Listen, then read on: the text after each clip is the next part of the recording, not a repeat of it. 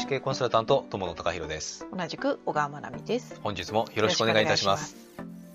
はい本日のテーマこちらです。はい。運を良くするには予約を取ることから始める。え？はい。これちょっと意味がわかんないですよね。予約を、はい。わた私がもし運を良くしたくしたかったら予約を取る、あの例えばですね、うん。運がいい人あの特に起業家の方っていうのはうん。例えば商談で、えー、と商談だったらまあ大体ね、えー、と事前にあの飲食店とか会議室とかで予約取るじゃないですか、うんうんこれね何も、えー、と商談だから予約を取ってるわけじゃないです。これね普段から予約を取られてることが多いんです。例えばですね自分が、えー、と食べに行きたいレストランとかがあったとします。うん。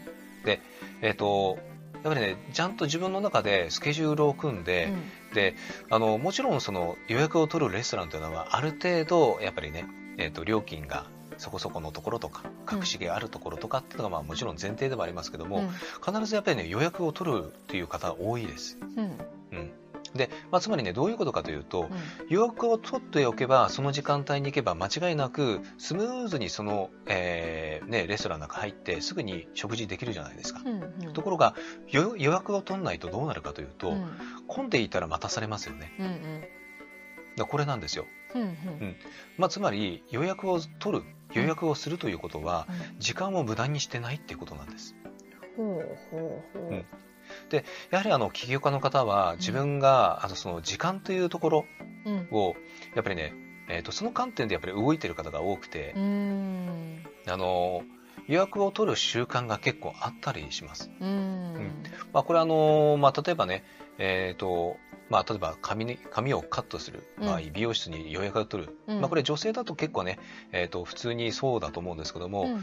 あのやっぱりね、えー、と男性経営者でもやっぱりそういう傾向があったりします。もしくはあの例えば、えー、と明らかに空いてる時間を狙っていくとか、うんうんうんううん。んやっぱり時間の使い方がね上手な方が多いです。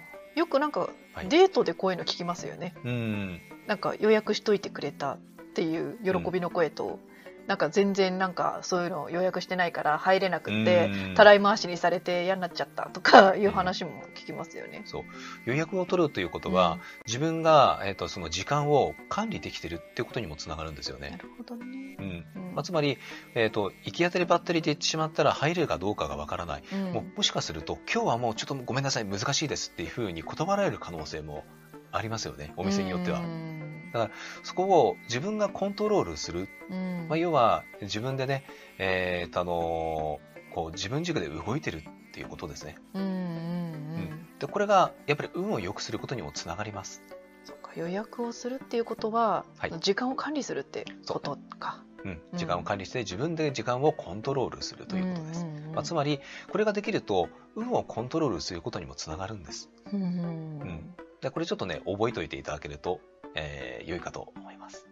はい、ということで本日は以上です。ありがとうございました。ありがとうございました